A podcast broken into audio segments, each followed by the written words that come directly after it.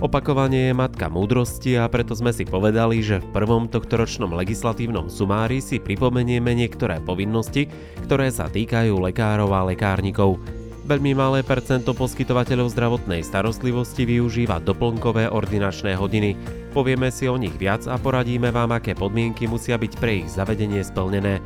Budeme sa venovať i nežiadúcim účinkom liekov a ich nahlasovaniu. Na záver si povieme o povinnosti nahlasovania spotreby omamných a psychotropných látok zo strany lekárni.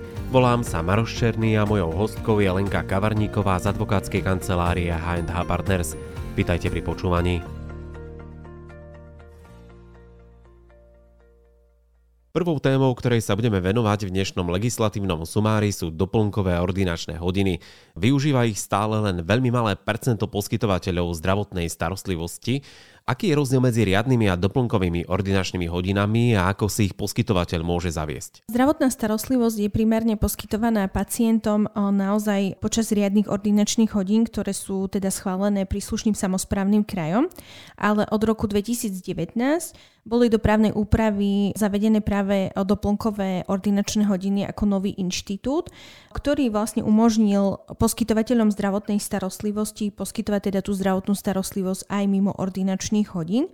Pričom základným rozdielom medzi doplnkovými ordinačnými hodinami a tými riadnymi ordinačnými hodinami je v tom, že počas naozaj tých doplnkových ordinačných hodín si tú zdravotnú starostlivosť hradí pacient sám. Čo vlastne viedlo zákonodarcov k zavedeniu doplnkových ordinačných hodín? Tak v podstate tento inštitút naozaj prišiel v čase, kedy boli zrušené poplatky za prednostné ošetrenia Čiže vlastne zavedením tých doplnkových ordinačných hodín malo dôjsť v podstate ako keby k vykrytiu tých strát poskytovateľov zdravotnej starostlivosti v tom, kedy teda už nemohli vyberať poplatky za prednostné ošetrenia.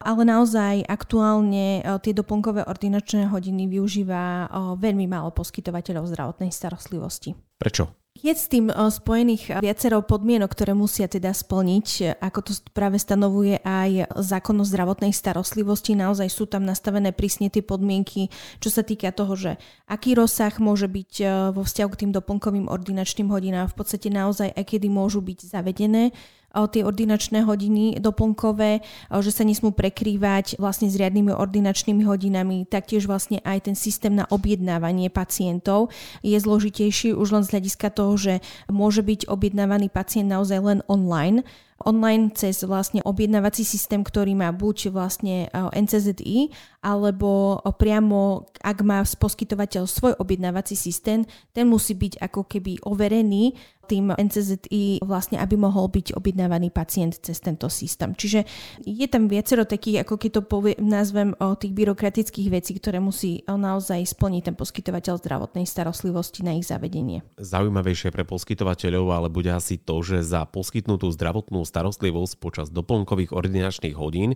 si platí pacient zo svojho vrecka. Áno, presne tak. V podstate naozaj priamo zákon o zdravotnej starostlivosti hovorí, že počas doplnkových ordinačných nočných hodín si tú zdravotnú starostlivosť eh, hradí pacient sám, s tým, že ale zákon o zdravotnej starostlivosti naozaj určuje ešte maximálnu výšku, ktorú môže poskytovateľ pýtať od pacienta za poskytnutú zdravotnú starostlivosť počas doplnkových ordinačných hodín a tá maximálna suma je eh, vlastne 30 eur. Tu si musíme vlastne povedať hlavne aj to, že naozaj ak eh, by bol pacient objednaný počas doplnkových ordinačných hodín a v súhrne by mu vykonal poskytovateľ zdravotnej starostlivosti viacero výkonov, ktoré by napríklad presahovali tú sumu 30 eur, v zmysle ceníka toho poskytovateľa, aj tak by ten poskytovateľ mohol naozaj pýtať maximálne od neho 30 eur od toho pacienta.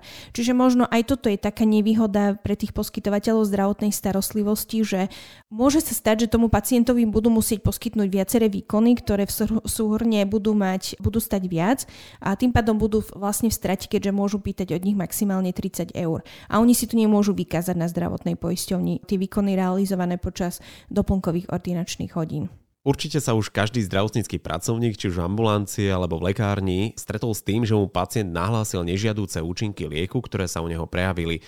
Prípadne sa prejavili u pacienta priamo po podaní lieku zdravotníckým pracovníkom v zdravotníckom zariadení. Je potrebné takéto nežiaduce účinky liekov niekomu hlásiť? Naozaj každý liek má určité nežiaduce účinky, ktoré sú charakterizované naozaj v súhrne charakteristických vlastností toho daného lieku, respektíve v podstate v príbalovom letáku, ktorý tvorí súčasť každého balenia lieku. V prípade, ak naozaj u pacienta sa vyskytnú nejaké nežiaduce účinky, my vieme, že napríklad môže byť, ja neviem, nejaká výražka, svrbenie, hociaké iné nežiaduce účinky, tak ten pacient by to mal oznámiť aspoň svojmu lekárovi, prípadne napríklad naozaj lekárnikovi v lekárni, ak sa o, vlastne opätovne vráti do tej lekárne alebo naozaj nahlásiť vlastne už priamo na štátny ústav pre kontrolu liečiv. Čo sa týka nežiaducich účinkov, tak tento pojem vlastne vymedzuje práve aj zákon o liekoch, ktorý hovorí, že vlastne nežiaducím účinkom je každá reakcia na liek, ktorá je škodlivá a nechcená. Čo sa týka toho, ako som už spomínala, vlastne tu eh, hrá významnú rolu práve štátny ústav pre kontrolu liečiv, ktorý naozaj eh, vykonáva v podstate ako keby taký dozor nad bezpečnosťou tých liekov, ktoré sú u nás na trhu. A práve preto, aby naozaj vedel šukol zabezpečiť to, že na našom trhu sú eh, bezpečné lieky, tak preto je dôležité práve tieto nežiaduce účinky vždy nahlásiť. Čo sa týka vlastne toho, v podstate e, Šukl zhromažďuje tie, e, tie údaje, dáta o nahlásených nežiaducich účinkov a na základe toho vlastne vyhodnocuje, prehodnocuje, e, ktoré lieky môžu mať nejaké iné ďalšie nežiaduce účinky a v podstate to, celý proces je vlastne významný práve preto, aby na našom trhu boli také lieky, ktoré nespôsobujú nejaké, neviem, závažné nežiaduce účinky a podobne. Aby boli naozaj chránení tí pacienti, ktorí ich užívajú. Akým spôsobom je možné nahlásiť nežiaduce účinky liekov, ak si môžeme povedať, e, ako sa to vlastne realizuje? Tie nežiaduce účinky, ako som spomínala, môže nahlásiť buď samotný pacient, prípadne to môže naozaj nahlásiť e, zdravotnícky pracovník, či už naozaj ten lekár, zdravotná sestra alebo aj lekárnik e, z lekárne. Pričom, čo sa týka nahlasovania, tak s tým spôsobom je to možné buď vlastne vypísať elektronický formulár priamo vlastne na webe, ktorý je určený pre nahlasovanie nežiaducich účinkov. Potom taktiež je možné si vytlačiť v podstate tlačivo na nahlásenie nežiaducich účinkov a následne ho zaslať e-mailom na šúkl alebo taktiež poštou na šúkl, prípadne aj telefonicky. V podstate všetky tie kontakty, všetky tie spôsoby sú uvedené e, na webovej stránke šúklu, ako je možné teda realizovať toto nahlasovanie nežiaducich účinkov. Je nahlasovanie nežiaducich účinkov pre zdravotníckých pracovníkov povinnosťou? Lebo u ľudí je to ako na dobrovoľnej báze. Áno, áno, presne tak. E, u ľudí je to teda na tej dobrovoľnej báze. Čo sa týka zdravotníckých pracovníkov, naozaj keď sa na to pozrieme z ich pohľadu, tak pre nich zákon o liekoch stanovuje toto ako povinnosť. Čiže naozaj je tam vlastne stanovené v zákone, že ten zdravotnícky pracovník musí nahlasovať tie nežiaduce účinky, pokiaľ sa o nich teda dozvie. V podstate táto povinnosť je stanovená nielen pre zdravotníckých pracovníkov, ale aj pre poskytovateľov lekárenskej starostlivosti ako takých a takisto aj pre poskytovateľov zdravotnej starostlivosti ako takých, ale takisto napríklad aj pre predpisujúceho lekára alebo držiteľa povolenia na registráciu lieku a pre ďalšie subjekty. Naozaj to vymedzuje vlastne priame zákon o liekoch a takisto ako vlastne naozaj, keď je to stanovené ako zákonná povinnosť, tak v prípade porušenia tejto povinnosti zákon o liekoch spája s týmto sankciu, ktorou je pokuta. Tú pokutu vlastne ukladá šúkl a môže byť vo výške od 300 do 35 tisíc eur. Čiže naozaj tí zdravotníckí pracovníci, pokiaľ teda sa dozvedia pri výkone svojej činnosti o nežiaducich účinkoch liekov, ktoré im nahlási pacient, tak nech to nahlasujú na šúkol. Na záver si pripomeňme ešte jednu povinnosť, ktorá sa týka lekárni a každoročne sa spája s prvým mesiacom v roku januárom. Ide o povinnosť nahlasovania spotreby omamných a psychotropných látok. Taktiež už, ako som spomínala, zákon o liekoch stanovuje pre lekárne naozaj jednu zásadnú povinnosť a to je každoročné hlásenie spotreby omamných a psychotropných látok. To sa realizuje vždy do 31. januára kalendárneho roka za v podstate za predchádzajúci rok. Čiže do 31. januára 2024 mali lekárne povinnosť poslať to hlásenie za predchádzajúci rok 2023. A naozaj je to hlásenie o spotrebe omamných a psychotropných látok druhej a tretej skupiny.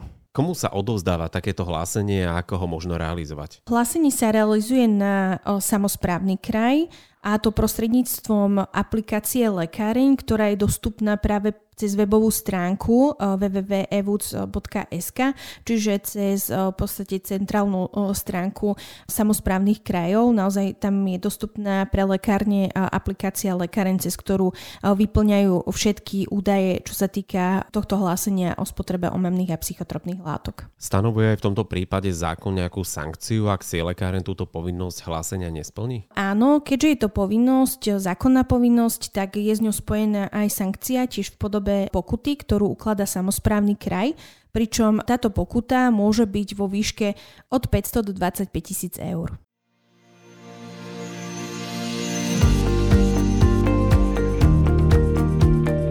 Obsah januárového sumára legislatívnych zmien pre lekárov a lekárnikov sme naplnili. Články, o ktorých sme dnes hovorili, nájdete zosumarizované v našom mesačnom newsletteri. Ak by ste ho chceli odoberať, stačí, ak si u nás na stránke mediprávnik.sk Vytvoríte bezplatný užívateľský účet a newsletter dostanete každý mesiac do svojej e-mailovej schránky. Ďalšie zmeny, ktoré sa týkajú vašej ambulancie alebo lekárne vám ponúkneme o mesiac. Každý pondelok si môžete vypočuť nový podcast na medicínsko-právnu tému. Všetky časti nájdete na YouTube kanáli Mediprávnik, ako aj platformách Spotify, Apple Podcast, Google Podcast a Podbean. Majte sa krásne.